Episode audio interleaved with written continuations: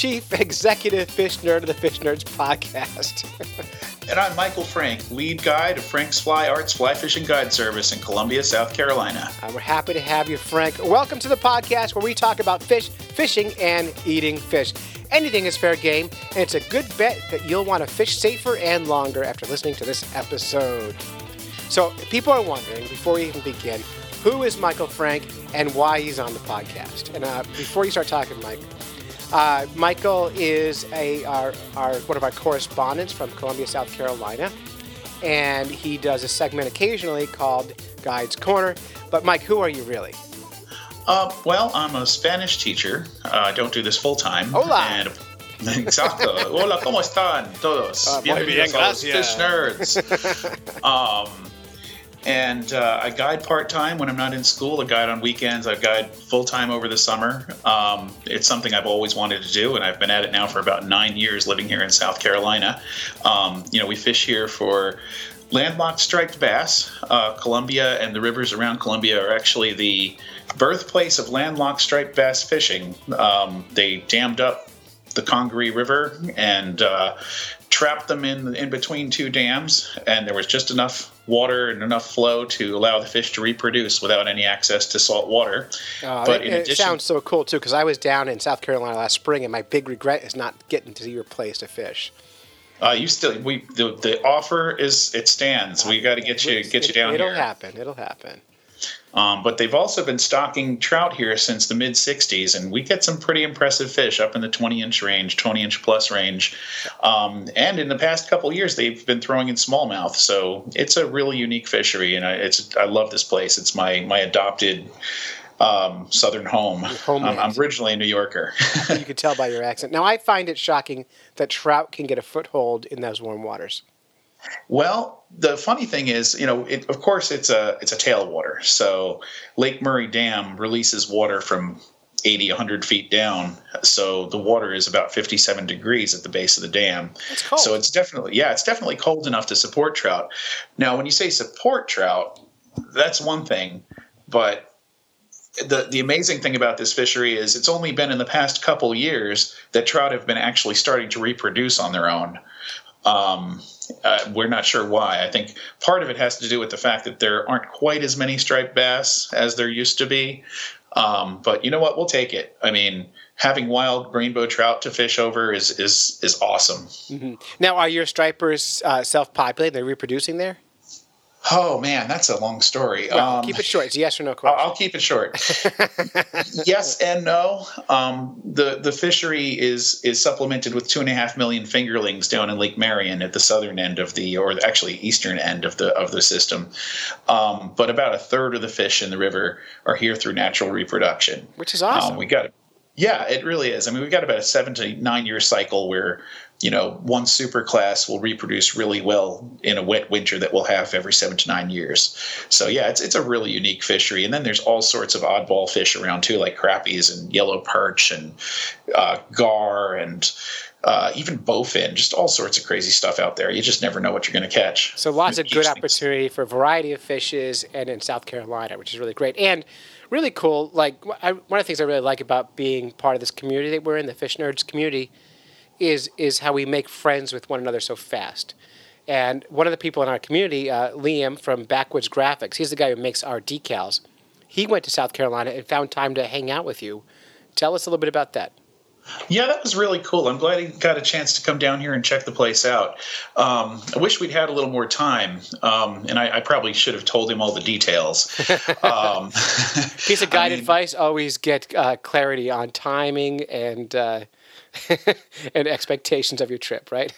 Yeah, I mean, you know, he did tell me he was bringing the family, and I, I pictured, you know, getting out in the evening after school and, and getting out of the river at ten o'clock at night or so, and which you know I realized he had to drive down from Rock Hill, which is about an hour away, mm-hmm. up around Charlotte. But um, we got to we got to see a good part of the river. We got to see some some historic um, the historic dam where they uh, had a textile mill to produce cotton uniforms for the Confederacy, and uh, an old the foundation of an old bridge that they burned down to keep Sherman from getting into uh, Columbia, which well didn't work. But you know what's neat about those uh, textile mills is those started off as northern textile mills, most of them, and they moved south for cheaper labor. So Huh, like that- all of New England was sense. all of New England was textile mills was started off as textile mill towns. So places like Lawrence, uh, Lowell, Manchester, and those mills all closed and moved to South Carolina and other places in the South A little because- closer to the uh, raw materials, I guess. and cheaper labor. yeah, And so a lot of the mills were owned by the same people, both north and south. that's cool. Yeah. It's funny. The um, our state museum is right downtown near the old bridge, uh, right in the middle of Columbia that connects West Columbia and Columbia, two separate cities. It's it's long story, but anyway, um, the um, the state museum is an old textile mill that was converted to electricity by some folks from I want to say Connecticut, uh, Rhode Island, and Massachusetts, and they say it was the first factory in the history of the world to be powered by electricity produced off site. Um, yeah, it's, it's, a critical piece because the first town uh, in the world they say po- powered by electricity was Manchester, New Hampshire. ah, cool. Yeah, the whole mill yard was powered neat. by uh, Edison's electric um, stuff that was running in the uh, Amoskeag Dam there. So That's funny, cool. funny little Amoskeag, by the way, means great fishing place. And Haha. traditionally, mills are built on rivers where the fishing is great. So we can get back to that fishing talk. Absolutely. Let's do it. All right. So let's give a rundown of the show. And if people want more information, they can go to your website, which is uh, www.franksflyarts.com, a very long name that's hard to forget once you've pronounced it correctly once. right. I always say farts. That's my mistake. And, yes, my brother loves that. yeah. And uh, and if you want to order some nice decals for your business, you can go to backwoodsgraphics.com. And all those links, of course, will be at fishnerds.com, which is the I, easiest I know I place to plan on talking to Liam about that. yeah, he'll cut you a good deal. He makes a nice sticker, a nice decal, which I think you have some of. Okay, so today on the show, here's what's going to happen. We have Hugo from the Cape, uh, Hugo from Massachusetts, joining us, sharing a bluefish with mayonnaise recipe. Uh, Mike, you're going to talk a little bit about river safety and uh, a really terrible story that you told me the other day, which is why I wanted you here. We got Yeah. some fish in the news. We're going to talk about sharks and eclipses. Um, and, and uh, all kinds of other stuff. But before that, I've got two things we want to do. First, I've got a fishy voicemail. Um, last week we had uh, someone's wife call in and do an anniversary thing, and now um, our fly fishing correspondent Rich Collins thinks using the Fish Nerds hotline might be a good way to get something from his wife. So here is Rich Collins. Hello, nerds. Uh, this is Rich Collins. I was so impressed with the anniversary shout out. Um, I thought I'd send in my own message here. Um, Sharon, if you're listening, I think it's about time we got a boat. Um, just saying. Communicating through podcasts is the latest and greatest thing. So um, a boat would be nice. I know you're sleeping in the car, but maybe subliminally you'll hear this. He- If you didn't hear him clearly, he was using the Fish Nerds hotline to ask his wife to buy him a boat. Man, Yeah, and I, I think That's- that's a good way to do it. that's wow. Yeah, I mean, That, that's a good woman there if she uh, accepts that that challenge there. more impressive if she actually listens to the podcast, which I would find that even shocking. So, but hey, we're happy to have her have her aboard. Um, and I, the last few weeks, I spent a lot of times uh, insulting different states around uh, and countries. Oh, no. So I'm going to start off by uh, by by apologizing to the entire state of Maine. Um, I think two weeks ago I said uh, the uh, people of Maine don't have teeth. Uh, I think I called them the Great Toothless Masses, uh, and then I got made fun of. So I then I sh- shot that towards Kentucky. Um, so Maine, I think that some of you do have teeth, and Kentucky, some of you also have teeth. So I apologize. Last week on the show, I described uh, Florida as Walmart with beaches. Uh, I, I was wrong. Uh, some of your towns are pretty far from the ocean, so apologies to Florida. And Australia, uh, screw you. You don't need a, an apology. You're super tough. Drink a cold one and move on. So those are my four apologies uh, this week. I'm sorry, you guys. Uh, but bigger than that, we were giving away a fishing trip this summer, uh, MaineTunaFishing.com and we didn't get very many entries. And so I'm actually canceling the giveaway because I can't afford to give it away if I didn't get any return on investment. And return on investment would be getting people who care about it. So uh, I apologize for those who entered. A few people donated ten dollars to the podcast for that entry. I'm going to offer you that money back, or if you'd rather, I'm going to send you a Fish Nerds limited edition Hoorag. So it's up to you what you want to do. I'll email each of you individually. But my apologies. We will revisit this contest next year and run it a little bit differently and see if we can't get some more entries. But we only got a small handful of people, and so I couldn't. Um, I couldn't justify giving away a trip worth you know 800 bucks for just a handful of people. So I apologize to that. Uh, Mike, what do you think about that? Do you think I make a mistake by not giving it away? Or do you think it's uh, understandable? No, I think that's fair. It sounds fair to me. Yeah. Um, I know, you know, it's hard for me when I donate a trip and, and there's a silent auction. You know, I, I, I do it so that the charity will make money, and uh, occasionally I'll you know donate a trip that's worth four hundred dollars, and they they get you know maybe fifty bucks, hundred bucks. Oh, that makes me insane. Um, yeah. Yeah, it's it's it's sad. It's sad. Um, They'd I understand be better people. I understand people it. wanting a bargain, but you know, you, you really if you're you're spending your money to support a good cause, you know, you'd think you'd pay at least the value of the of the item offered. or come close. Yeah. Yeah, it's funny. I ran I ran a silent auction for a charity a couple of years ago, and we had ten thousand dollars worth of stuff donated, and we made about sixty five hundred dollars, and we spent Huh. about twelve hundred dollars on the event. Wow. And I was thinking the whole time, you know what? We can get these same donations and put them all on eBay, and Yeah. skip the event. you know, and just Yeah, make the money. exactly. So, so yeah. But apologies to all. I mean, that's seriously an apology to anyone who entered um, in good faith. Uh, but it's what are you going to do? It's real life, and things cost Right. money. Um, so, so we need a return on that investment. And return, all we're looking for are people's email addresses. So for our for our mailing list, that's it. Um, but we didn't get nearly enough. So we were hoping for hundreds, not a couple dozen. so, but let's move. Hey, Mike, Yes, Clay. have you ever eaten bluefish? You know, I have, um, and I'm not a big fish eater. I, I, I don't prefer to eat fish. I mean, a, a good piece of fish like lobster, I, I'll eat it. I mean, it's it's tasty, but it's not worth wasting it on me. You know. Um, and and as a kid, I used to fish in Huntington Harbor, where I'm from, up on, on Long Island in New York, and uh, I killed quite wrong, a few. by the way. Oh, how so? It's Long Island. Oh well, of course, yeah. it's true. I don't have the accent from Nope. anywhere, Nope. pretty much. You're like you're like generic American. Yeah, I don't know. Too much TV. You know, I watched Yeah. too much TV news growing up or something. I got that long, that mid, what is it, Midwestern accent. It's not quite Midwest either, but just kind of generic. But anyway, so you're catching bluefish in Long Island. Yeah, I mean, you know, as a kid, that's what we did. We would we would fill buckets with 150, 200 snapper blues, um, and you know, we'd give them to our neighbors, and and and sadly, a lot of them would just end up in the garden. But uh, when I moved to Baltimore, well, to DC, I would fish in Baltimore in, in the in the Chesapeake Bay, and, and occasionally I would take a uh, a small bluefish home. And I found a couple recipes I really liked, um, and and you know that is the mayonnaise thing uh, on Long Island. It's kind of a classic way to bake bluefish. A big piece of chopper bluefish. is kind of oily. They'll add mayonnaise and some Dijon mustard mixed in and bake it so that that that oil min- kind of mixes and cuts the fishy flavor of the bluefish. So you know, I guess my tastes changed a little bit as I got older, and and I could I could I could take it, I guess, and.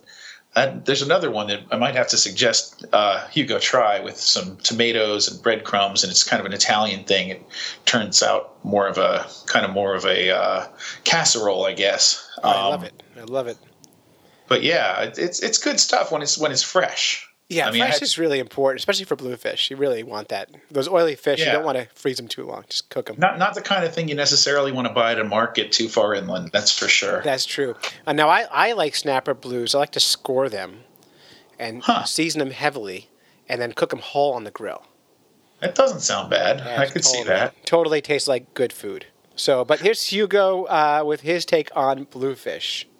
Hey folks, Hugo Medeiros here, cooking correspondent for the Fish Nerds. Check us out on uh, Facebook on the Fish Nerds podcast and fishnerds.com. So, working on some cool food as always here, keeping it interesting. So, um, I mentioned, um, this summer I've been having a blast. I finally got out um, to get out in my kayak and saltwater fish on a weekly basis, learning a lot getting to uh, discover new places, new techniques with uh, help from good friends and great kayak fishermen. So just the other day, I went out uh, to the ocean in Rhode Island and uh, had a blast. Awesome day. So I headed out there. I was uh, trolling a uh, Sebile Magic Swimmer on my way out to uh, do some ground fishing, trying to find uh, black sea bass, scup, fluke, and triggerfish. So yeah, figured I'd throw, I'd troll something on the way out and see if there's any blues or bass around. So I had my rod mounted on the plastic uh, ram rod mount, and uh, it bent in half, and my pole was in the water, and I, I've never seen the whole ram mount just give way and bend all the way down. Yep, so I reeled it in. It was uh, awesome bluefish, like one of the biggest ones I've caught. Um, weighed in at 8.8 pounds. Thing was awesome. Jumped straight up out of the air a couple times. Um, it was a blast. I had a really good time. So then I caught another one of those, and I been uh, was lucky enough. Um, this is my second time catching triggerfish in July in Rhode Island, which is really weird. Typically, they don't come up here uh, until later on, like September, when the water's really warm, since they're tropical fish. But it was awesome. The uh, week before, when I first caught them, um, was out floating in my kayak. I'm looking around. I see these weird fins on top water, and I start seeing things chasing my jig right up to the top of the water column. Um, wasn't expecting triggerfish in mid-July, so I had no idea where what it was. They didn't look like scup, but I couldn't figure out what the heck it was. So I told my buddy, I go, uh, I think these got to be triggerfish. And then I started looking around. They were circling my kayak they're not shy at all. They were literally swimming all around and underneath me. And um, there must have been hundreds and hundreds of them. So for a couple hours, unfortunately, I didn't have uh, small hooks because they they're they're bait stealers. They got really small mouths with really sharp teeth. So all they do is tear apart your your lures or your baits to shreds. So uh, yeah, I managed to get I don't know about eight of them that day, and those were phenomenal. That is one of my favorite fish uh, of all time. Uh, sea bass and those are just absolutely amazing. So now, but what I'm doing tonight is I got the second bluefish that I caught, the small one, and we're doing something wicked cool with it. That I got the idea from the book called Blues by John Hersey. That's H E R S E Y. And this is a wonderful book. Um, this man was uh, a fisherman, uh, loved bluefish. He lived on the Cape. And he just uh, talks about uh, he meets this stranger who's never fished before. He brings him out on his boat. And uh, it, it's just a lot of fun reading. Uh, really enjoyable, really quick read. And at the end of each chapter, they get back home from a day of fishing, and he has a different uh, bluefish recipe.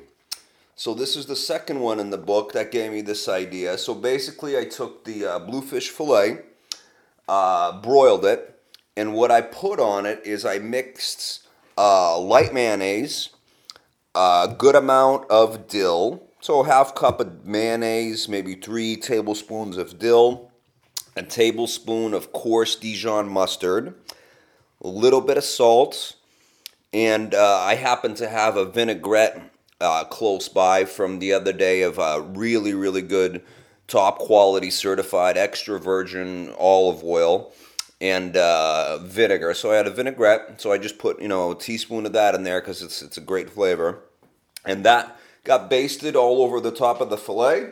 The filet went in the oven for eight minutes because this fish is maybe three quarters of an inch thick.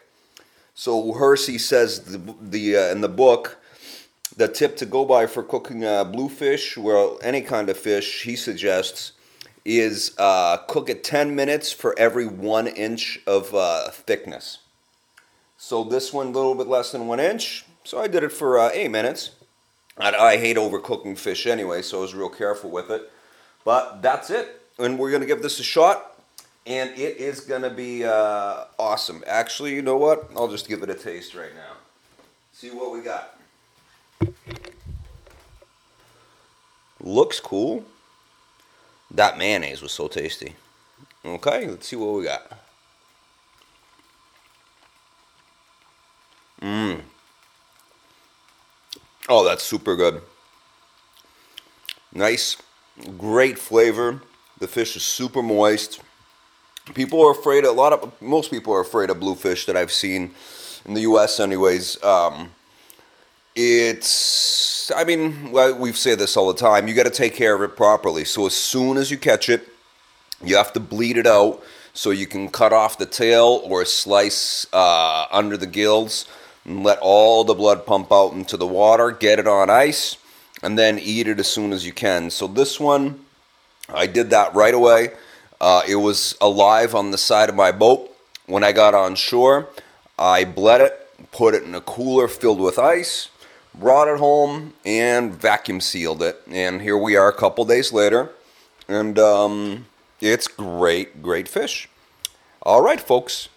Take care. Hugo Medeiros, fishing correspondent for the Fish Nerds, signing out. See you, everybody. Tight lines. Well, thanks, Hugo. That sounded really delicious. And if you want to follow right. along with Hugo's recipes, just go to uh, the Fish Nerds Facebook group and follow along. And uh, he's right there. He will answer all your fish cooking questions. Do you, do you, is there anything you won't eat, uh, Mike? Well, you know, I mean, really larger bluefish. if, if, they're big and oily, I don't want them. I was raised um, on large bluefish, so to me that seems like food. I, I don't know the difference. I mean, that's yeah. Have, growing up, I had an aunt that loved them too, so we always had someone that would take them, and I, I could fillet them pretty good. So well, and they're easy to fillet, which is nice. So they're yeah. fun to catch. Man, are they fun to oh catch? my gosh, yeah. I think, 30 miles per hour. I think I think I think a bluefish is more fun to catch than a striped bass. I'm just saying. Right. I mean, I remember when I was a kid. You know, my mom used to love going on the on the party boats mm-hmm. out of mm-hmm. Captree, and and we would always go for fluke. We'd go for for summer flounder, right. and uh, you know, she I, I, convinced her one time to go on a boat on the north shore of Long Island and uh, go for bluefish, and we were diamond jigging, um, and and she got a kick out of it, but by the time she was done dropping that jig down 50 or 100 feet and cranking it all the way to the surface as fast as possible, you know, she said she had fun, but she's like, you know, that was real work, you know? It was not exactly her cup of tea. She liked mm-hmm. to just bounce the bottom with a with a weight and a and a minnow. right. Well, when you're when you're jigging that deep, those diamond jigs, you're looking at like a 10 ounce, 12 ounce jig. They're monstrous usually. And we find uh, that well, with cod fishing, they're like one pounders, and it, that's yeah, as much work as catching see. a fish. Uh, we, we, used to troll like for two or three ounces. Oh, that's, that's not. oh, that's small. Yeah. Oh, that's nothing. But it was work. It was constant moving and yeah. reeling and cranking, and then once you hooked one, it was more work. so, but the good kind of work, right? It's exciting. Exactly. Well, it's funny because I, I, you know, when we go jigging for like cod and haddock and halibut, it's jig, jig, jig, jig, and then reel and really slow. Not a lot of fight. But with yeah. bluefish, when you get them, it's a whole different world. And we always yeah. trolled for them as a kid using giant squid baits and Huh. We would get these like okay. 30 pound, I'm exaggerating, probably 20 pound fish. A huge, yeah, no. huge bluefish and a lot of fun off the coast of New Jersey. So yeah, really good, my, really fun. My favorite part of, of getting on a party boat and doing that was the dance. I mean, you know, you'd, you'd have to go up and over and around and under everybody yes. And, uh, to try and not tangle your lines. Impossible. it's not possible not to tangle. So, yeah. That's why they go for flounder and not bluefish most of the time because they don't want to deal with it. It's fishing on the bottom, sure. you're straight down, you're probably okay. And and it gets dangerous with all those those jigs, you know, swinging around, and you know, you try to fling one over the side, and the hook comes out, that thing shoots back. It does, it does indeed. But you know, that's real life. Anyway, thanks Hugo yeah. for uh, for sharing that recipe with us. We appreciate it. Uh, hey, got to move on a little bit. Our, our show is supported by listeners through a website called Patreon, P A T R E O N. And we're asking all listeners to give us a dollar an episode, $4 a month to help support the show. And Mike, you're not going to believe this. I've partnered with Hoorag. Have you heard of Hoorags? Huh. Yeah, I have. Yeah, I partnered with Hoorag to get custom fish nerds um, I want to say the word buff, but that's a that's a trademarked word. But, gotcha. Uh, neck, but you can still you can still gaiter. wear it like that. Yeah. uh, yeah. neck gaiters uh, from Hoorag. Um, and the only way to get them right now is to donate at the $2 per episode level with the Fish Nerds. So go to patreon.com slash fish nerds. When you click the little That's box, donate, cool. do $2. That's $8 a month, and you will get a hoo rag, you'll get some decals, a letter from me, and you'll be supporting a podcast that hopefully you're enjoying uh, at That's $8 a, month. It's not a bad deal. Um, yeah. And you can cancel anytime. So you can get your hoo rag and then say, you know what, screw you guys. Um, I don't want you to do that, but you could. but anyway, the only way to get the hoo rags right now are through our Patreon, or unless you're a Fish Nerds um, correspondent, in which case I'll mail you one because I like you. So, Mike, you're going to get one and they've got oh thank you awesome and they've got that that uh, the fish nerds logo that, that liam geary did no the backwoods graphics logo Yeah, yeah. He didn't design the logo, but he puts that on his on the decals. So Dave Callum designed the logo. oh wow Yeah, that's neat yeah. maybe i need to talk to him Dave's a good logo designer. Yeah, he'll, he'll charge you an arm Awesome. and a leg, but he does a good job. okay Yeah. All right. Hey, speaking of, uh, anyway, so patreon.com slash fish nerds. And by the way, if you donate at the $25 a episode level, that's $100 a month. That's a lot of money, and I want it. But $100 a month uh, will get you a mention on the show. So I will talk about your business. So, for example, my friend Josh Lopes donates $25 an episode. So I will say, if you want a good tax guy, go to lopestax.com and and talk to Josh about getting your taxes done. If you're in Massachusetts um, and you want a good accountant, he's a great guy. Um, I was in the river with his kids today, swimming and having a good time. Uh, but he donates at that level. He's going to get a hoorag, uh, of course. Plus, he gets everything else we have because he's our our biggest uh, donor. Um, and he's bald, so the hoorag will come in handy to keep the sun off of his shiny uh, head. So, hoorags. Patreon.com slash fish nerds. Links at fishnerds.com. All right, Mike, now is time. Time for the Okay. no fun part of the show. Uh, the reason I asked Michael to come on the show today is because Michael was telling me about um, river safety. He had run a brush with um, reality recently, and I'm going to let Mike. I'm going to let you t- tell the story, and I'm going to just kind of steer you along and ask questions as we go. all right clay well well okay i'm, I'm going to start off by saying you asked for it I know, I'm- know that you know i can talk i mean Yes. uh, this is kind of one of my pet peeves so you know no pun intended give me the hook when it's time You got it. Um, but uh, I was out fishing this summer. It was kind of it was a strange day all around. We put in at the ramp um, we normally put in at. I had a young man with me who wa- who had fished out west for trout. He he wanted to go out and catch some trout. Um, I should have known right off the start that it was going to be a weird day when we drifted past the ramp and a kayaker came up and said, Y'all can't go down that way. The police are down there. Somebody drove a pickup truck into the river. Well, it looked to me like somebody had driven that pickup truck off the ramp and it must have drifted about a thousand feet downstream. The police did tell us to steer clear of it. There was a good two feet of water over the top of the cab of this pickup truck. The weirdest thing I've seen, I had seen in a long time in that river. Um, but the real trouble happened towards the end of the day. We'd, we'd had a pretty good day and caught a bunch of fish, and, and we ended up at this spot um, downstream from a, a spillover um, that's called the pop up hole.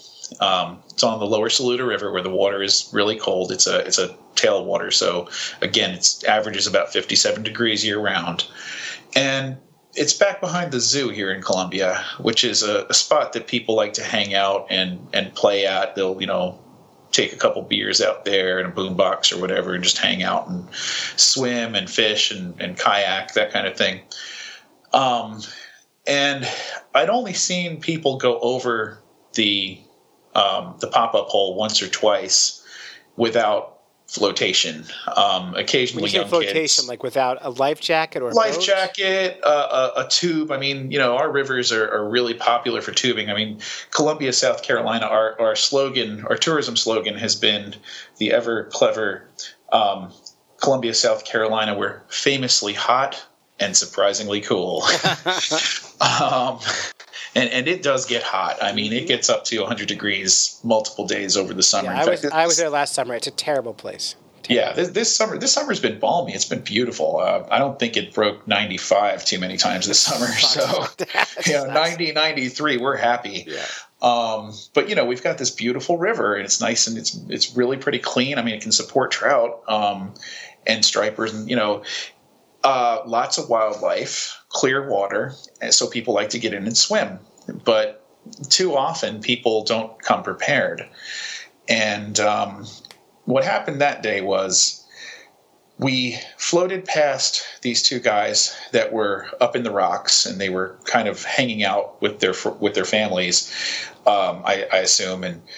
Uh, they were wading between rocks and kind of heading towards the pop-up hole where the water all kind of channelizes and spills over four, a four foot drop.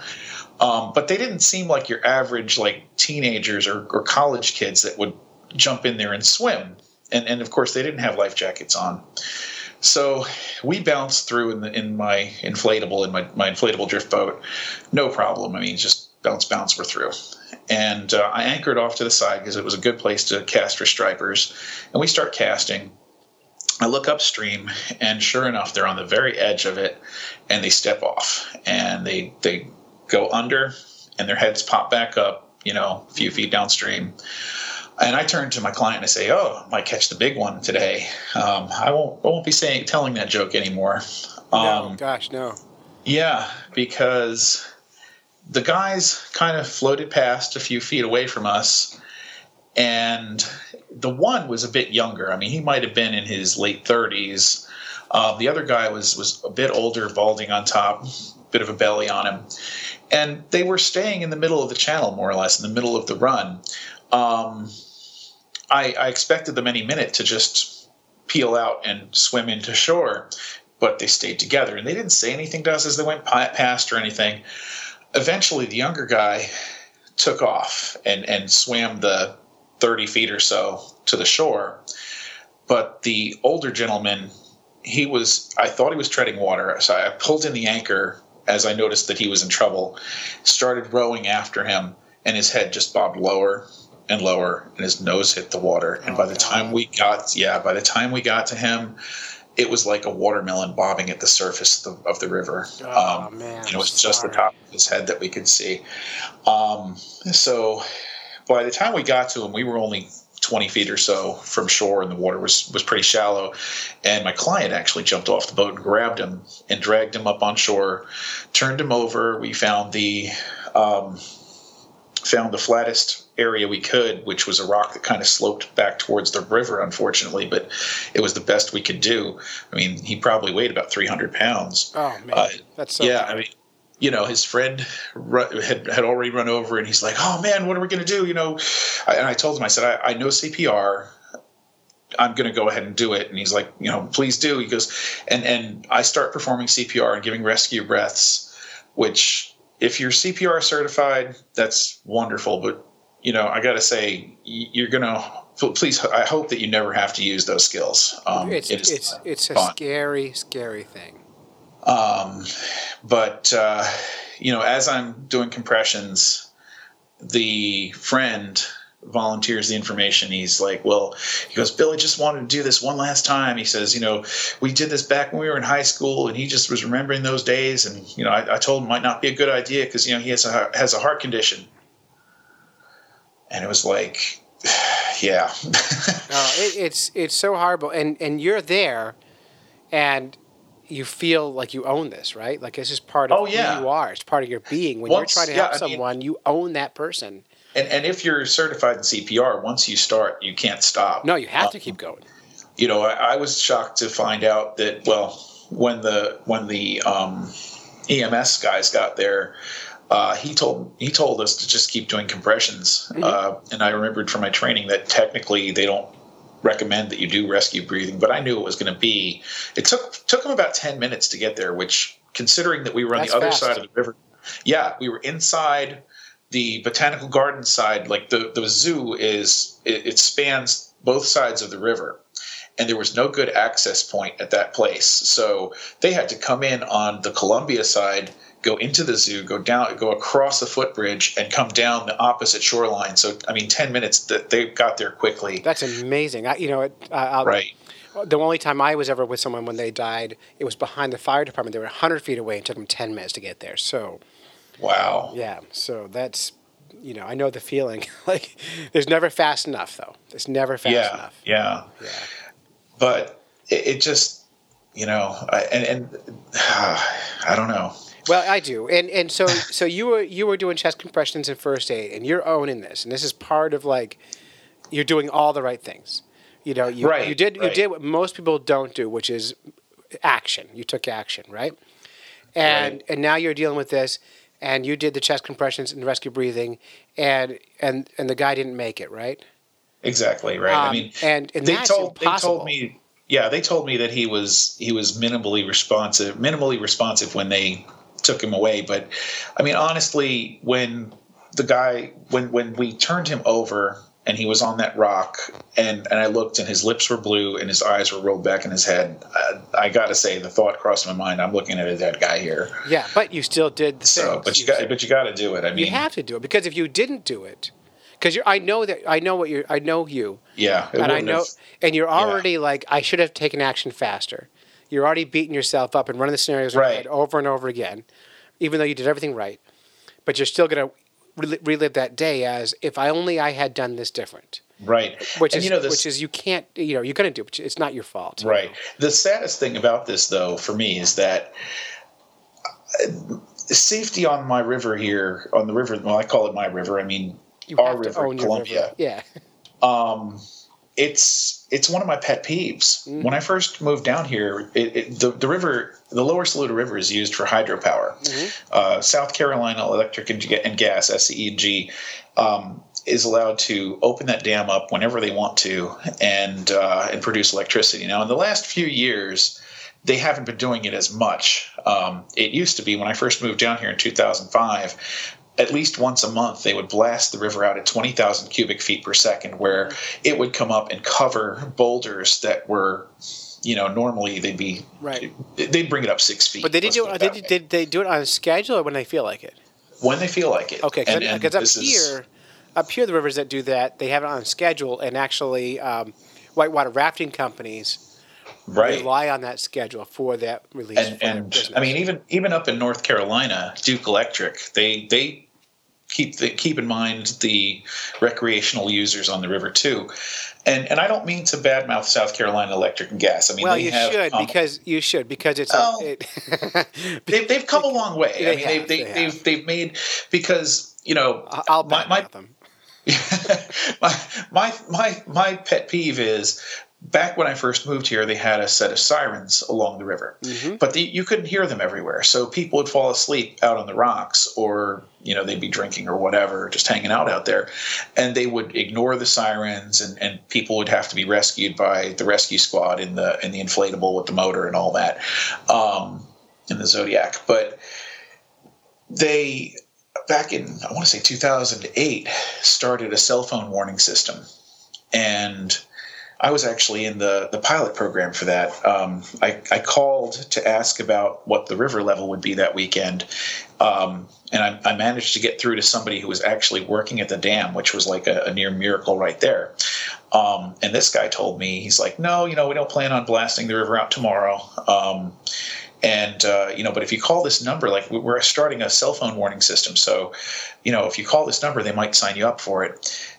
And I, I hung up with him. I thanked him for for the info, and called that number and got a hold of an older lady who I guess was some receptionist. And I said, you know, I'd like to apply for the cell phone warning system. Immediately, she goes. Who gave you this number? Oh no!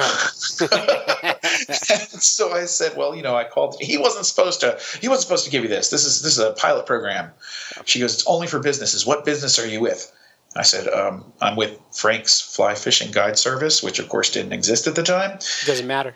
Yeah. And she she goes, well, why do you need this information? I said, well, I'm ma'am, on the river. yeah, I'm, I'm, ma'am, I'm going to be guiding people in the river, wading and fishing, and you know, I don't want to drown, and I certainly don't want them to drown.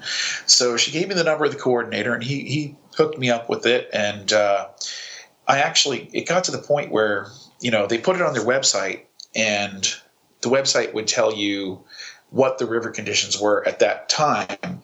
But the only place you could actually see where it said sign up for cell phone warnings was a tiny little orange button at the very bottom of the screen. You had to screen that you had to scroll all the way down to to oh, find. No. Yeah. Um, so during that time, like I would go through the river and I'd tell everybody, I mean, the kids floating in the tubes and stuff, I'd just ask them, Hey, you got a cell phone? Yeah, dude, you got to make a call. I'd be like, no, do you know about the warning system? And, and nobody ever knew. Well, uh, it's also, I mean, think about this. You're in a tube floating down the river. Right. It, cell phone warning system system doesn't make sense. it doesn't. Well, I mean, the way I do it, um, I mean, I always tell my clients, the people that I fish with, I, I, I tell them all about it. And I've got um, a little Walmart um, dry bag thing that I can actually clip around a strap on my life jacket and it floats, for, um, right? And, and yeah, it, it, floats. It keeps it dry. In fact, I can even talk through the. Uh, it, has got a clear cover. I can talk through the plastic covering. I can use the phone through it. Um, so you know, I know that if the I think it's like nine nine nine. It's it's two one seven nine nine nine nine. Uh, if that if that number pops up on that screen, the water's coming up. Um, or you know, and, and if I answer it, you get a robocall that tells you it's coming to the red, st- the the blue stage, which is low, the yellow stage, which is medium, and the red stage, which is high. The problem is when I I would talk to people about river safety around here, and they would say, "Well, you know, we're just kind of thin, thin herd. You, you can't you can't change people. They're just going to do what they're going to do." Sure. Um, and I mean, I went so I went so far as to call one of the local news stations that had a problem solvers piece they did once a week and suggest that maybe they should publicize this number. Sure. Um, and then I had the river come up on me one day, and I thought to myself, you know, for one thing, the electric company might not like that I did that. And for another thing, if somebody did get stuck out there and, and their system went down, they'd be blaming me too. Um, yeah. So, you know, I, I even called the electric company and talked to one of their executives and the guy said, Well, why would you want to do that? Why would you want to tell the public about that? We're, we're afraid it'll crash the system if we have tourists come from Florida or from Georgia and spend the week here and, and then they won't take it off their phone and oh, they'll be getting calls. I'm, I'm, thinking, you know, one o'clock in the morning, they don't want to know that the river's coming up in Columbia, South Carolina. They're going to figure out a way to take it off well, their phone. Also, nobody wants it at one in the morning, unless they're camping, I guess maybe they would. Right. I mean, and, and you can set it for eight eight a.m. to eight p.m. or or twenty four seven. So well, you know, it's it's any way you can help people is really important, and, right? And the, the, and you have to give them the benefit of the doubt of of having a brain. I mean, just right. just trust that people will at least you're saving lives. I mean, yeah. Well, there's, there's going to be people who are going to do things that are unsafe no matter what. That's right? and that's that warning right. system would not help the person you dealt with. No, right? No. Um, and I think what people need to realize is that, uh, and, I, and, my kids and I, we play in rivers. So my kids and I are in the river almost every day in the summertime, and we play mm-hmm. in the rapids and we float downstream on our butts, feet first, and we do these little kind of games. But all of them lead to the kids knowing how to read the water and do the, and, and and save themselves if something happens. Right. And I and just like hiking or mountain climbing people don't understand that in the river, the only one who can keep you safe is you. Right. Like it, they, there's nobody else can do it. You have to be responsible for yourself. Um, you could mitigate. You can have other people nearby, but and ultimately you have to know what you're doing and be in control of your own body. And, and if something bad happens, educated. yeah, and if something bad happens, it's it's on you you have to know what situations are dangerous too. I mean, Absolutely. people don't understand what a strainer is. People don't understand that, you know, just getting in a tube is not flotation enough. No. Um, oh God. I mean, well, yeah. I mean, up here where I live, there's a there's a Saco River, and the Saco River is, is a big tourist draw, and people get in tubes and they float for six miles down the river, mm-hmm. and they get in trouble on the way. It's very familiar. they, they they have coolers that are that they spend more time shopping for a flotation for their cooler than for themselves. Absolutely. You know, so their yeah. their, their cooler will be just fine, but they're going to be stuck in strainers, and their tubes are going to pop, and they're going to figure that out. So it's it's a challenge everywhere right. you go. Back to your the person who didn't make it, mm-hmm. uh, and just kind of I know you don't need me to let you off the hook on this, but but having been in that similar situation, I had a guy in the ice die a couple of years ago. I, he wasn't Yeah, with me. I was. I was trying to rescue him, uh, and he died. And I and I took that with me. I carried that for a long time. Uh, you're going to carry this for with for a long time. You're going to play this over and over again. But just for people listening, uh, CPR, first aid, all really good to know. But generally speaking, people do not survive CPR. It's not. It's like 18% of people actually survive getting CPR. It's a really low number. Um, you do what you can, but but it's not your fault when it's not not enough. Right. You know, you can't. I mean, and- you, you can't save everybody. I don't know if this is wrong to say, or you know, sadly, I did take something away from it, which is I now know I I will do it, Mm-hmm. and I know how to do it in a in a real situation. Well, yeah, and that's you know. I mean, it, it motivated me. Yeah, Yeah. It motivated. I mean, I'm a first responder at my elementary school too, so I'd been trained, you know, multiple years, Mm-hmm. and I knew that my my certification was coming due. So rather than even do the course at my school district, I went straight to the to the Red Cross and and got certified for like adult. Um, what is it? Adult, child, and AED and first aid. So Yeah, I have. you know, that's what I have. Just just got to refresh it. You know, make sure you know what you're doing. Yeah, it actually makes me want to do it. You've just motivated me because my town's offering solo offers these backwoods, um, like mountain rescue Oh, man. courses, and I'm thinking about would- now maybe I need to be solo certified, which is a bigger deal than just CPR first aid, um, because uh, you know you never know, and the more Yeah. the more experience you have, the more things that happen, the better. Yeah, that that actually sounds really cool. I wish they offered it's it's they they do have wilderness first aid down here, but it doesn't get the classes rarely actually run because not that many people are interested in doing it. Yeah, I mean, I live in a mountain community, so it's it's actually, Right. it's common. Uh, there's whole there's a whole school designated to it, but but I might need to um, come up there and do that. You know, you come up here. You you do. You come up here this winter. You, you can stay at my place. yeah, You do that. Um, I'll, I'll do it with you. I'll wait, and we'll go we'll go ice fishing and have a good time. I'll Sounds find the good. schedule, send it out to you. But uh, but you know what? Um, the fact that you did something, you took action. It's it's nothing short of heroic. oh well. It Eh. really, it really is. The fact that you did anything at all. Most people sit around and think, "What should I do?" and don't take action. The fact that you took action is huge. Um, I know that even if you haven't talked to the person's family, they know that you took action and you tried. And Right. um, I mean, I was fortunate. I heard from the person's family a lot. Um, the person who died with me. Uh, Yeah. And they, they Yeah. gave me that. You know, they told me, "Hey, you you know, you tried." Um, they know you tried right, and right. and for them that's a big deal. The fact if no one tried at all, they wouldn't have anything. But the Yeah. fact that you made the effort, um, nothing short of heroic. Um, I appreciate that you're one person on the water because if I'm ever on the water, I want you near me if something happens. So um, I'm getting a little teary because I I know the feelings on this. Um, but it's it's a big Yeah. deal that you did anything at all, and it's no comfort me saying you're heroic, but it, it doesn't make anything better. But uh, it really is amazing, um, and I thank you for sharing that. And I encourage everyone on the river put on your life jacket. That's right. My God, I mean, so many. I could. I couldn't even tell you how many Yes. stories. I mean, Ah. one of my favorite ones. Somebody came down from Charlotte. It was a whole family, and uh, at the time, like I used to carry the boat in. So I've got the boat on my head with my clients helping me carry it in. Which, if anyone's coming south, we don't do that anymore. So I won't make you work. But anyway, um, you know. But this this lady walks up to me and she says, "You know, we're from Charlotte, and we're down here visiting friends, and um, they told us that we're going to tube through here. Um, but they said we don't really need life jackets, you know. But Walmart's right up the road. You know, we can just run and pick up some life jackets for the kids at least if we need to. yes, What do you think? do it. Well, I was wearing a life jacket with a 15 foot long raft that's seven feet wide with 26 inch tubes on my head. Mhm. And I said to her, I was like, ma'am, you see this boat, right? And you see that I, I have a life jacket on. Now, chances are I'm not falling out of this boat, but the rapid down there is not a joke. hmm I'm like, if I were you, I would get in that car. I mean, the river's going to be here when you get back, you know, get those life jackets. And as I turn to walk away, she goes over and says, This guy says we ought to have life jackets to her friend who lives here. And that lady's like, Y'all don't need no life jackets. You're going to be just fine. We do this all the time. I was like, Oh, no. You know? And, and by the way, odds are she's gonna be just fine. True, But true. but it's a just takes idea. that one time. It yeah, does. It does. Yeah.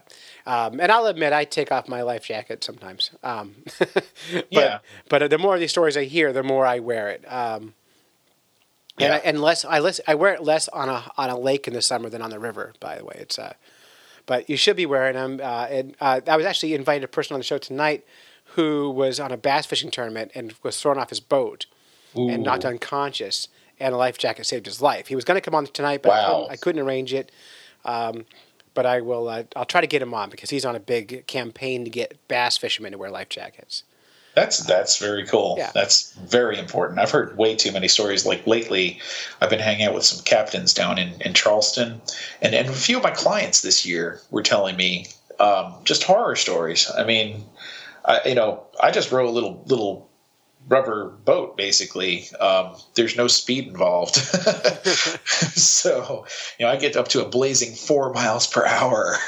Amazing. well, if the river's taking you along, you can maybe go a little faster. yeah, but uh, Well, anyway, so the Yeah. takeaway here is put on a life jacket so Michael doesn't have to drag you out of the water. I mean, that's really important. so, Yeah. But hey, thanks for sharing that story with us. Excuse my language No on that problem. piece. And I am as guilty as anyone as making these same mistakes uh, and not wearing life jackets. So, uh, take a deep breath. Here we go.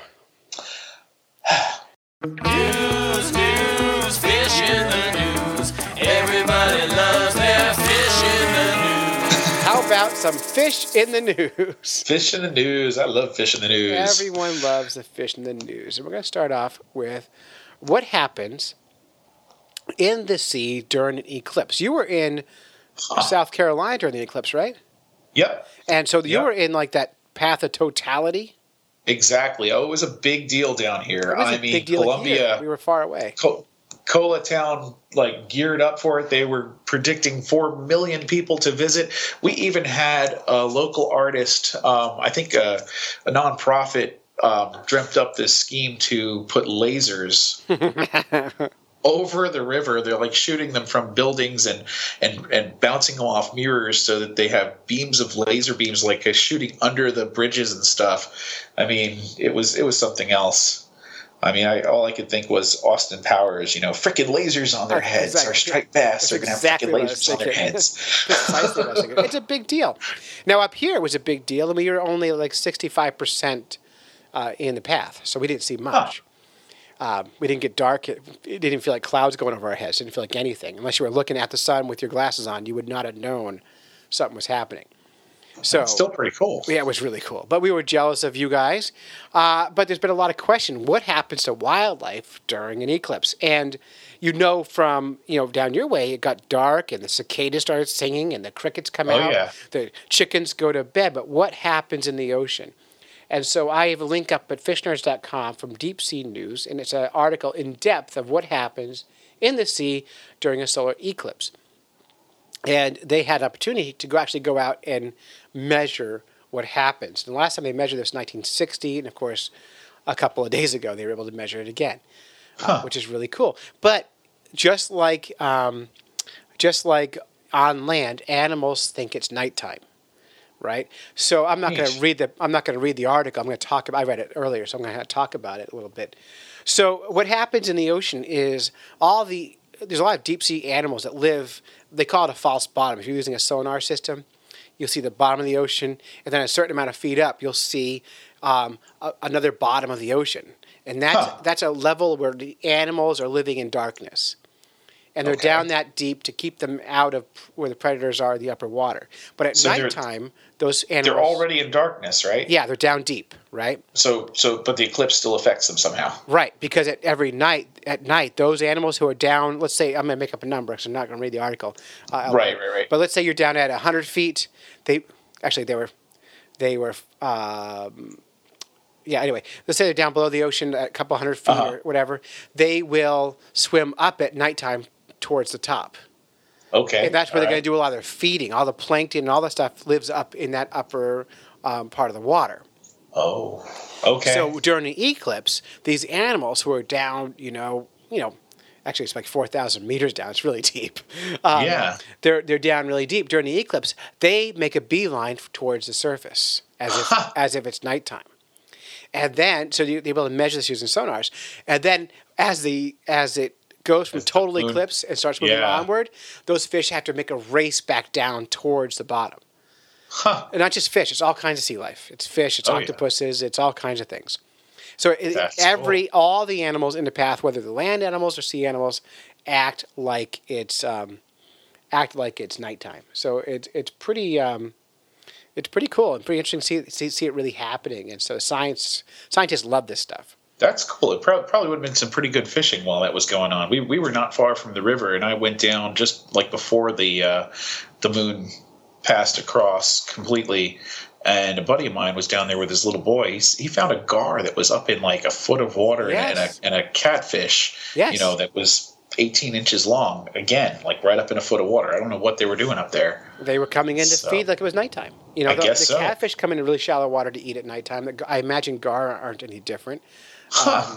So yeah, all the fish, all the animals think it's nighttime. So yeah, you could have you missed an opportunity. Yep. Ah, oh well. give give 'em a break for that day. You know. yeah, but man, how cool was it to be down there for that? We're and now in seven years in New Hampshire, we're going to be in the path of totality. Oh, neat. I, I- I'd heard something about Ohio, so I guess you guys are in the yeah Yep. in that band too. That's cool. Yeah, which I can't wait. And then you could be jealous of us. Exactly. Or I can come up there. Or yeah, come yeah, come up. I mean, we actually we actually have a place in in um, in Folly Beach, South Carolina. We have access to. My my in laws own a place. nice. and we were considering going down, and then we saw the news, and it Right. looked, like half the planet was going down. So we decided not to bother. Yeah, no. Yeah, it's a- it's Charleston was crazy. I, I was down there over the weekend, and, Yeah. and the traffic definitely picked up. In fact, uh, people that had come in um, were telling me they're like, it was it was Sunday night that I turned around to go back to, to Columbia, and they're like, "Good luck, you you might not make it home." oh my god! Wasn't that bad though. No, but I mean, so cool. And how fun is it? I mean, I had a friend who um, who's a who who was not excited about the eclipse. He was like, I don't understand what the fuss is all about. All these people, the media making it big, blah blah blah blah blah, like this, like and Nancy. And I'm like, Yeah. how cool is it that everyone is outside enjoying the environment at the same time? Yeah, That's it.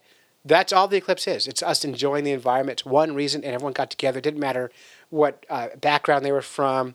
Didn't Right. matter if they were Republican, Democrat.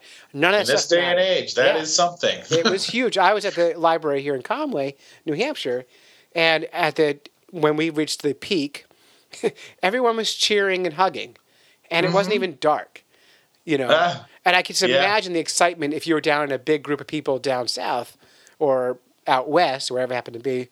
I just imagine that joy of like, wow, look at this! You can see the Yeah. stars and planets and all the things, and yeah, it was pretty neat. Well, I got to say, I'm thankful to the uh, springtide that that eclipse brought along because uh, just before I left Charleston, I caught my first legitimate redfish on a fly. Uh, I'm glad you brought that up because that's going to be the cover art of this week's podcast. So if Oh, people cool. are, are looking at their website, they'll see the photo of that uh, redfish on a fly, on a crab. You said? Yeah, this this fly, I, I man, I what was it? 2005. I came up with this crayfish pattern that I've been using down here in Lake Murray uh, to catch bass and the, the pre-spawn. And and you know, I've caught bass out there. You know, some some nights I'm catching six, seven, eight fish a night, but they're like three pounds up to seven or eight pounds. And um, I sent the fly off to Rainy's. Uh, took it took forever. I mean. Getting, getting, you send them so many of the samples of the fly, and They're just all they fishing with it. test it and all. Yeah, exactly. Well, they definitely were fishing with mine, but uh, you know, and that that's a whole other story. You know, they caught a bunch of fish on that crayfish, but they said to me, you know, if you tied this a little smaller with a little flashier material, um, it would be a killer redfish fly. And and I know South Carolina is really well known for the fly fishing that South Carolina is well known for is the saltwater stuff, the, the redfish, the sea trout. Uh, I mean, I talked to a gentleman this weekend who's catching hundred pound tarpon on the coast. It's ridiculous. Oh, man, on a fly? Yeah. Uh, on a yeah. fly? Oh yeah. That's amazing. Oh yeah. On Yeah. flies. I mean, this guy.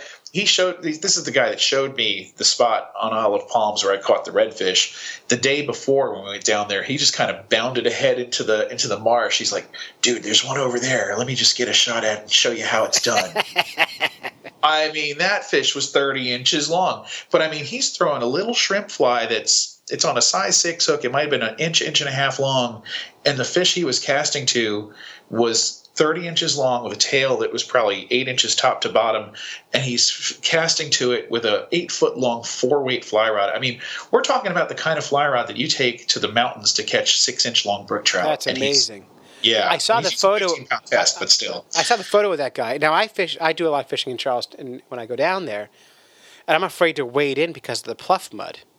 I was too. I mean, Yeah. I, I was I was very lucky. I mean, this kid grew up on Isle of Palms. knew. I, I say kid, he's thirty years old. Yeah. But um, yeah, I mean, and I was I was shocked. I mean, when I got in there, um, it was it was pretty pretty. You know, it was, it was there was a little bit of mud.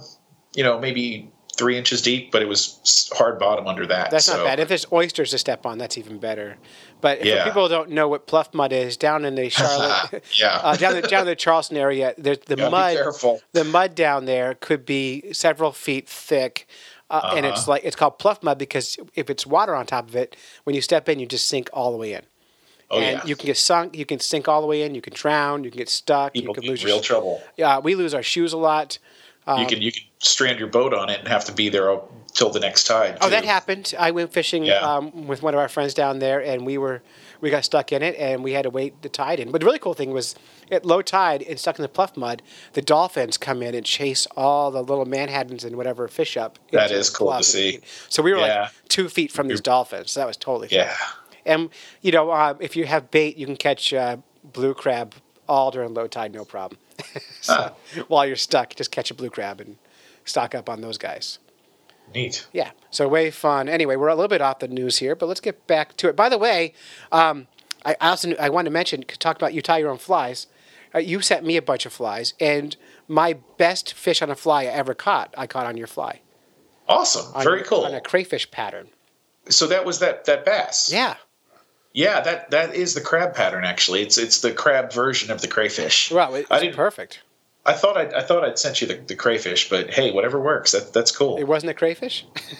well, I don't know. I mean, it's funny when I first tied it. Um, this uh, I guess resort owner from from Argentina. I was at a at the I was at the fly fishing show in Charlotte. I'd, I'd reserved a booth to just demo tying the fly, and I was sitting next to a guy by the name of Craig Rindeau. Now, Craig is is really well known in fly in the world of fly fishing in Atlanta. Uh, he ties some really innovative stuff. Um, so he was at his booth. I had shown up a day a day late, which I got chewed out for that. They were like, "That's not cool. You reserved the table." Well, I mean, it had snowed. I mean, we're down south. When it snows, everything shuts down. You know, I, I, I know, I know. You know, and I'm from New York. I, I have no excuse, honestly. But you know, I would have had to take a day off from school, and they kind of grumbled and said, "Yeah, okay, whatever. Just go, you know, do your thing." But I walked away from the table because I like a good fly fishing show as much as the next guy, and I, I wanted to go buy some materials. And, and because it had snowed, it was really poorly attended. I get back to my table, and Craig tells me, he's like, dude, never walk away from your table. Oh, I do that all the time. he, he says he says this guy showed up from Argentina. He's got a lodge down there. He goes, my hairy fodder fly, which is one of the ones that he has Rainy's producing for him. Um, he he loved it, and he watched me tie it, and he said, I want to invite you down to Argentina. He goes, you just have to get the airfare down there. I'll put you up for a week. You can fish. All I need you to do is teach my guys how to tie that thing. He goes, and then he left my booth and he went next to next door to your booth and he started playing with your flies in your little test tank. And he said those things would crush in Argentina because they look just like the crabs they have down there. Now, when he says crabs, what he means is a, a type of kind of blunt-ended freshwater crayfish thing. Got it. Yeah. But I mean, what a what a what an opportunity that I missed. I Oh, mean, well, that know, happens. you know, you, you'll never know how many opportunities you miss, but you also gain opportunity when you're talking to other people. So you don't know all the things, and it could have been nothing, and it probably was. So True. I still would have had to pay the airfare. So yeah, screw that. You're not going. It's still not happening. It's still Argentina. It's really far away. yeah. All right, moving on. This is from the right. Seattle Times. This is just uh, yesterday's news here. The headline is Please go fishing. Washington State says uh, after farmed Atlantic salmon escape Gosh. a broken net. Have you heard this story? I well, I saw it on the on the Facebook page, but I, I guess it just didn't register with me that it was in Seattle. I thought it was someplace overseas Yeah, and it probably wasn't because it's happened either, but before a few times. It- now, funny- recently, I guess. It, what happens all the time, actually, and there's there's always been open season on Atlantic salmon uh, in public waters in the Puget Sound because uh, holding pens always break. Wow. They always break. Eventually, they break, and uh, you, and seals tear holes in them. All kinds of stuff happen. But this was a bigger deal. Uh, so it's open season on Atlantic salmon as the public is urged to help mop up a salmon spill. Oh no, salmon spill Yeah. from a damaged net pen holding 305,000 fish at a Oh, my at Cooke Aquaculture Fish Farm on near Cypress Island, which is in the Puget Sound, in the Straits of Juan de Fuca. Uh, Lummi Fishers, yeah.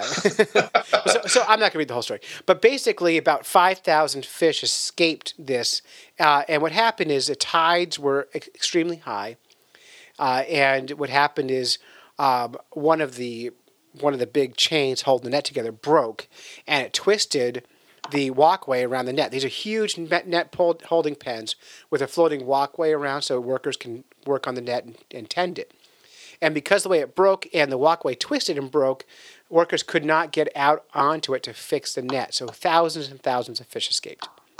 Huh. Now they say these fish are uh, about ten pounds each. They don't know exactly how many uh, have got away, um, but they have to. They, they know how many were in there to begin with. So as they mop up and kill all the fish in the net, they'll know how many got out. But they don't want these fish mixing with the native fishes of Washington, Yeah. uh, the Chinooks especially. That's what I was wondering. I figured you know, they're, they're worried about them diluting the uh, genetics of the, the native fish, huh? Yeah, but I don't even think that's possible because you're talking about Atlantic salmon, which are I think they're Oh.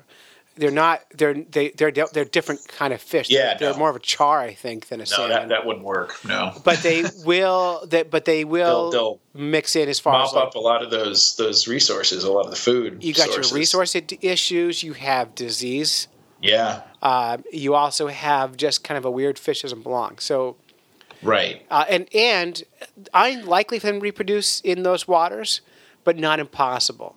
I don't know. I mean, I read a book a few years ago called "A Totally Synthetic Fish," and it's Mm-hmm. all about the history of stocking bro- uh, rainbow trout. Mm-hmm. Um, you know, they came from the McCloud River, not far from where my brother lives in California. Right. They call Um, them the California guys- trout, and when they when they first started importing them to New Hampshire. Yeah, the, yeah. and the guys that, that brought them back to the East Coast actually were trying to bring Pacific salmon to the Atlantic coast. That didn't work. you know, they, they, they brought the other fish, which I guess the Native Americans thought of as trash fish, which were the rainbow trout that we see everywhere now. Yeah. But yeah, the Pacific taking Pacific salmon to the Atlantic coast didn't work. I would think the opposite would probably be true. Yeah, it's funny because they even tried putting. Um, well, salmon are pretty adaptable, so they do well in fresh water, right? They make them landlocked. Yeah, yeah, you can catch uh, Chinook salmon in the Great Lakes, which they don't belong there. They're not naturally occurring there. They, they Huh. brought them out from Washington and California. So uh, they do stick in some places because all anadromous fish can adapt to fresh water. That's why you're Yep, able to have true. your, your striped bass. Right. The striped bass, a lot of people don't know, are anadromous like a salmon, which means born in fresh water and migrate to the ocean and back again. So theoretically, those can be landlocked. Uh, in New Hampshire, our big landlocked besides salmon uh, is the white perch, and Right. And- they are a nuisance everywhere. I they're, and they're and they're so fun to catch. so It's we- a good thing they're tasty because I mean I, I encourage people around here to take every one they catch. yeah, I mean we're allowed twenty five a day. we have no limit. Yeah. I mean yeah they eat other fish's eggs and and every someone always decides it's a good idea to put them in landlocked you know reservoirs and stuff and Mm-hmm. it, it really never is because the game fish the stripers the largemouth bass you know they if they have a choice between that and a threadfin shad they're going to eat that threadfin shad every time Right, I mean, well, here's they the don't want to eat question. something along Well, lines. Uh, so striped bass aren't native to your freshwaters. Oh yeah, they are. A landlocked, state- yeah, they're the state fish. but they're not native. Oh. They're not landlocked naturally. No, um, but they were here before they landlocked them. Now, um, what about largemouth bass? Are they native? Sure. Okay, they're not up here, right? So we look at Huh. we we look at like some fish as like invasive, like oh, I everyone's like I hate rock bass, kill them all, and I'm like, Are, well, wait rock, minute, rock bass. Are they invasive up there? well, some people say I mean, they are they're non-native up there? oh god, no, rock bass um, white uh, rock bass, smallmouth bass, largemouth bass, bluegills, pumpkin seeds. None of them are native. Really? Yep. Oh gosh, I didn't know that. They all came from the south. They just try to escape the oppression of the south. so you, you guys can impress uh, uh, oppress them with your fishing for them up there. we huh? do. We totally do. but nobody calls a bass invasive, largemouth bass invasive. No, that's Um, true. But I would argue that they're as invasive as anything else. Uh, if they, but because there's an economy built around them, we don't call Yeah. it that, right? Um, well, and that's that's the the rainbow trout is kind of losing that status of being so. Um, I guess favored. Mm-hmm. Um, you know, that's what that book was all about. They're saying that you know some of these high mountain lakes that they stock them in uh, used to have endangered uh, frog populations. They're barely hanging on because rainbow trout eat just about anything. Oh, they're voracious. Yeah, they're they're eradicating rainbow trout in a lot of places. I love I love when um, like, like some places they call the rainbows steelheads. Sometimes they call them rainbows, but they're identical fish. Yeah, They're biologically the same animal, uh, and they just they name them based on regional whatevers. But there's Yeah. yeah they're the same. Uh, but the steelheads, th- in theory, get bigger than a than a than a rainbow. I'm usually sure usually some- because they're sea run. I'm sure there's some genetic differences though Well, because that's variation, though, right? It's not so. So they're the same animal, but Right, there's right. variation. It'd be like uh, you versus me. Like you might be taller than I am. I think they've been bred though. I think some of those are, are, are populations that have have adapted different you know um, traits. Right. I mean, But those traits Or- don't make them that different biologically. true. It's true. just variation, you know. But yeah, it's like it's, It's still- like it's a a rainbow trout. Chihuahua versus a Great Dane, right? Right. They're exactly. both dogs. They're, Gotcha. they're both dogs, but they have variation. But they can breed together, Right. and you still have dogs afterwards. So, Right. Yeah. I mean, our, So our strain, maybe a strain of a, a, a different strain of rainbow trout. Right. Exactly. Our strain down here actually is a cutthroat strain. It makes them extra aggressive. So cutthroat's not a rainbow trout, not in the same. Like I did, I thought that was a different trout entirely. Uh, no, they they they'll they'll intermingle. I had Um, no idea. Absolutely, there. That's part of the problem with the rainbow trout out west is that the native strains of cutthroats are being uh, diluted because they'll breed with rainbows, and you get these things called cutbows. Oh, and then those uh, cut bows are like mules, right? They can't reproduce, or I'm not sure. Um, the ones the ones that we have do reproduce, but you can see inside the gill flap there's there's a little bit of light uh, orange there. So somewhere down the down the line they they were mixed with cutthroats. Um, and they are they are very aggressive. yeah. So a lot of uh, like in New Hampshire, our hybrids, we get um, tiger trout. That's one I've never caught. I, I've seen one before. They look really cool. They're really cool. That's a, uh, I think it's a brook trout. Uh, what is it? Brook and a brown trout. Brook and a brown. like? And- but but tiger trouts can't reproduce. right. They're only they're like a mule, right? They're they're they're not a so they're not a species because they can't Right. reproduce. Um, and then we also have oh my gosh, my brain is turning off. Um, brookies and um, lake trout will also reproduce together.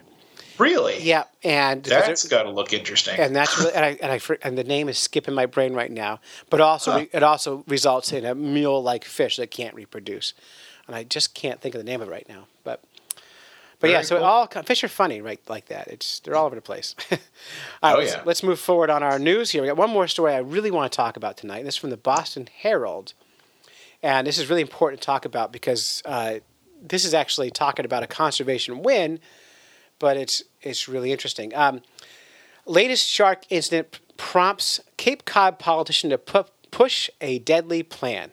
That's hard to read. Latest shark incident prompts Cape Cod politician to push deadly plan. Uh, yeah.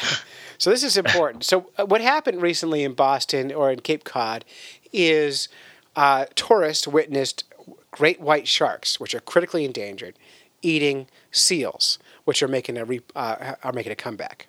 oh, the horror. The horror! I saw an animal eating today, No uh, way. and people are scared because sharks are scary, right? I guess so. So a Barnes, a Barnstable County commissioner is proposing a controversial shark hazard mitigation strategy after a shark attacking a seal off Cape Cod Beach Monday sent terrified swimmers and surfers scrambling to shore. Commissioner Ron Beaty is looking to deploy baited drum lines with hooks near popular beaches in the hopes of catching great white sharks. Now need a bigger that sounds like a plan. Let's bring mm-hmm. the bait closer to the beach. Exactly. Yes. Uh, a protocol that he says has been successfully implemented in South Africa and Australia. Large sharks found hooked but still alive would be shot, he said, and their bodies would be discarded at sea. Oh, poor sharks. What, what's going on? I mean, Well- people are dragging them behind boats, shooting them off the side of their boats. This guy wants to shoot a shark. Mm-hmm. Well, come on, let people. Let, me finish this. So, from my Sorry. viewpoint, based upon a sharp, the sharp increase of shark-related attacks and incidents around Cape Cod in recent years, there's a clear and present danger to human life as a result of the growing problem. Beaty said, although he didn't cite any statistics.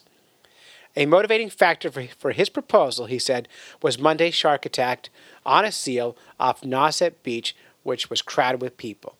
Now, um, this this was all over Facebook, and I want to kind of share the Facebook responses. Now, I know conservationists see shark come back as a win, right? Absolutely. Uh, fishermen see the large populations of seals as a nuisance. Yeah, I Uh, can see and- that. Yeah, but they're wrong. Uh, and they blame and and they blame they they blame the seals for eating codfish, right? They don't blame their nets. They blame oh, No, the no, seals. ever. So so seals have been protected for a while and have made a really strong comeback, right? Huh. Sharks have been protected for a long time, and because so here's if there's three things happening. There's a moratorium on cod fishing, right? So you have a large so the cod population is growing really well right now. There's tons of That, cod. that's really good to hear. Right now, seals eat fish. They're going to eat the sick cod. They're not. They're not chasing down large cod that are fast and strong. And the hmm. seals are making a strong recovery. So now seals are the primary food item for great white sharks. And so you see the pattern here. The great mm, white Yeah. sharks. So everyone has food, and they're Yeah, coming the, back. the circle of life. yeah, it's perfect, right? And I mean- and I didn't hear them talk about people being eaten by great white sharks. Uh, no. I missed that part of the story. So, So, but there's yeah. a moratorium on cod anyway. Right. People aren't supposed to be catching them to eat them anyway. So what's the problem?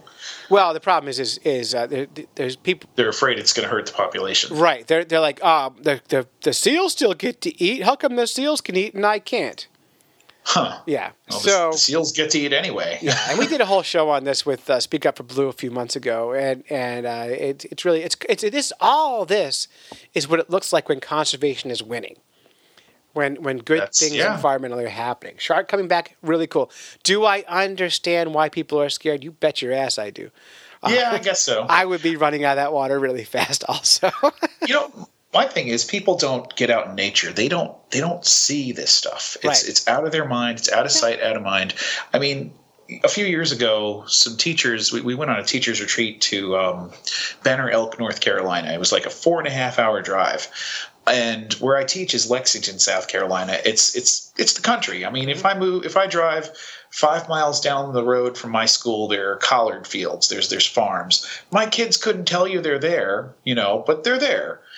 Um, but back to Banner Elk, we go out there and rent these cabins on the side of the mountain. It's a skiing mountain. And the first morning we wake up, and one of the older ladies, she was easily in her 60s, if not in her 70s, wakes up and, and they they the, the ladies in their cabin saw a deer. They saw a buck right Oh, outside cool. their window first thing in the morning. Yeah, really cool. Do you know how many deer there are in Columbia, South Carolina, and Lexington? I'm I mean, sure I see them in my thousands, yeah. backyard, and I'm in downtown Columbia. I see them like half a dozen, ten times a year. And this lady actually said she had never seen a deer in her life, like in real life. Uh, How does that happen? You've been on this planet for six, seven decades in the country, and you've never actually seen wildlife. Well, maybe she wasn't looking. Uh, No, but- I'm but sure she wasn't. And I think I think more importantly with wildlife is, especially look at like carnivores, right? Mm-hmm. Even humans, eating is an act of violence. Yeah. There's no getting around It's it. In for order- you to live. And by the way, that even vegetarians, you Yeah. you have to kill something for you to live. I, you know, whether or not you think it's right or wrong, it doesn't matter. Uh, and everything eats, right? Um, Right. But I'm going to read through some of the Facebook responses here f- about the shark because they're kind of covered it. First of all, I'm going to play a little audio from Captain Sean from Maine, MaineTunaFishing.com. Uh, and we- yeah, one of our favorite salty anglers, also a shark um, fisherman. Uh, and he, he and I disagree on a lot of things, but we like him anyway. So here's Captain Sean. Hello, fish nerds, Captain Sean here. Uh, so my take on the uh, whole shark mess down on the Cape is, if you swim with seals, uh, you're gonna swim with sharks. Big sharks eat seals. You look like a seal when you're swimming. Don't swim with seals. Uh, all right, and uh, let's see. From Facebook, our friend Craig said, "Kill the limited amount of sharks or the overabundance of seals." As answer, so Oh, uh, boy. he's one of the anti-seal people, I think. Gotcha. Uh, our friend Daryl says the amount of seals and sharks we have now is the amount we're supposed to have. It's funny how the last few years have been banner years for stripers, despite the amount of seals. Killing the whites is an absolutely abhorrent idea to anybody with half a brain. I'm with him. I'm with him too, except for the fact that I don't think it's stupid. It makes you stupid because you disagree with this. Right. Well, I, I think it makes you uninformed. Exactly. And, and we're all uninformed in some areas. We all have our gut reaction, and uh, this person obviously has theirs. Um, our friend Chris says, "Yep, predators eat sick fish, thus protecting the schools.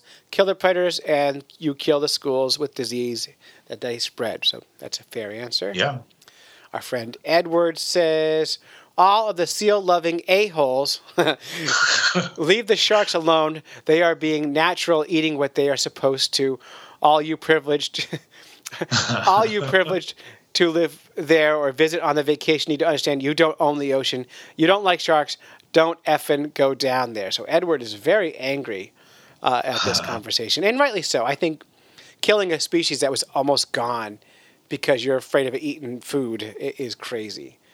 Uh, our friend Jared says we have a huge seal problem. The state doesn't want to deal with it, so they need to call the sh- the seals and the sharks. so a lot of people think the seals are a problem. They are uh, wrong. Yeah, I didn't realize they were protected. I thought I, I thought maybe the seals were just becoming a nuisance. No, but- and, and it's hard. To, see. again, it's defining nuisance. They see them eating fish, and therefore they think I'm not catching fish because that seal caught one. Right.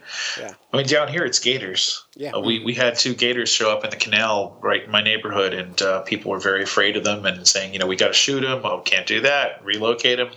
Not the greatest idea either. So you know, we've got our signs up that have been there for three, four years now. Just watch your dog when you're walking it along the canal. It's like walking walking a hamburger. So exactly. Yep. yeah. Uh, our friend uh, David Perry, he's from wickedfish.com. Uh, he said previous estimates on seal populations in and around Cape Cod claimed they were near 20,000. The newest data says they're well over 50,000. So plenty of food for the uh, sharks, although I think David's on the side of culling the seals, which I'm not on that side yet, although I can be convinced. Um, I, I think if they've got a strong population, not culling, but you know, allowing a hunt for food, I could probably support if there's strong populations. But I don't, I don't have the information to make that call, and nor do I ever want to make that decision. Yeah. I'm not hunting seals. Gotta wonder if they're good to eat either. If they're uh, yeah, hunting them just for the sake because you want to catch more fish, I, I don't support that. Um, our friend Jason says, "How about we stay out of their home if we don't want the risk of attack?" Um, Rich Collins, our um, our fly fishing correspondent, says, "Is swimming really that important to the world to muck up the ecosystem?" um, Kenneth says, "Too much money involved from vacationers, so that's why uh, that's why they want to kill the sharks, so the vacationers can spend their money." Yeah. Uh, but it goes on and on like that. So it, It's just like Jaws. just like Jaws, we're going to need a bigger island. so, but but you know, my take on the whole thing is, right now we're at a good point con- for conservation um, with with with striped bass, with uh, cod, with seals, with with sharks. They're coming back, and when these things come back, there'll be increased human interaction. There probably will be a shark attack on a human at some point. It, it's probably going to happen because we're in their space. Um, it's unlikely, but you know we're talking about. It's possible, right? Yeah. Should we should we kill all the white sharks because it's possible? Um, should we get rid of? I mean, if you're really afraid of people dying, stop driving cars. If you run, Yeah. if you do the math, the most dangerous thing you do every day is drive your car, not swim in the ocean. So, if, It's if you- funny that. yeah. Sorry. Go ahead.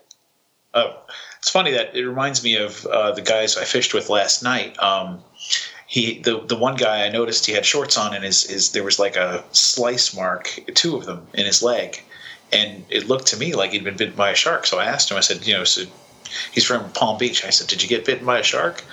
And he, he coming back to that whole safety thing. He said when he was younger, he fell out of the boat and got sliced by the by the prop. I bet that happened more than shark attacks. I bet it does. Yeah. that sounds terrible too. But yeah. Well, anyway, we got to wrap this show up. We're done. We're out of time. Yeah.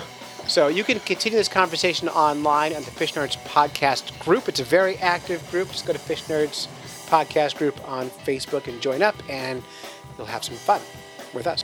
So that's it. You've listened to a couple of Fish Nerds when you should have been fishing. We'd like to thank our families for supporting us while we podcast, go on fishing quests, and do all sorts of silly things that nerds do. If you'd like to support Fish Nerds, you can go to patreon.com and search for the Fish Nerds and help us crowdfund this podcast. Special thanks to Michael Frank from Frank's Fly Arts. Thanks to Hugo uh, for his uh, fish, and thanks to the sharks, especially. And until next time, follow the code of the Fish Nerd. Spawn early and often. Avoid free lunches with strings attached. Swim against the current every chance you get. Did it.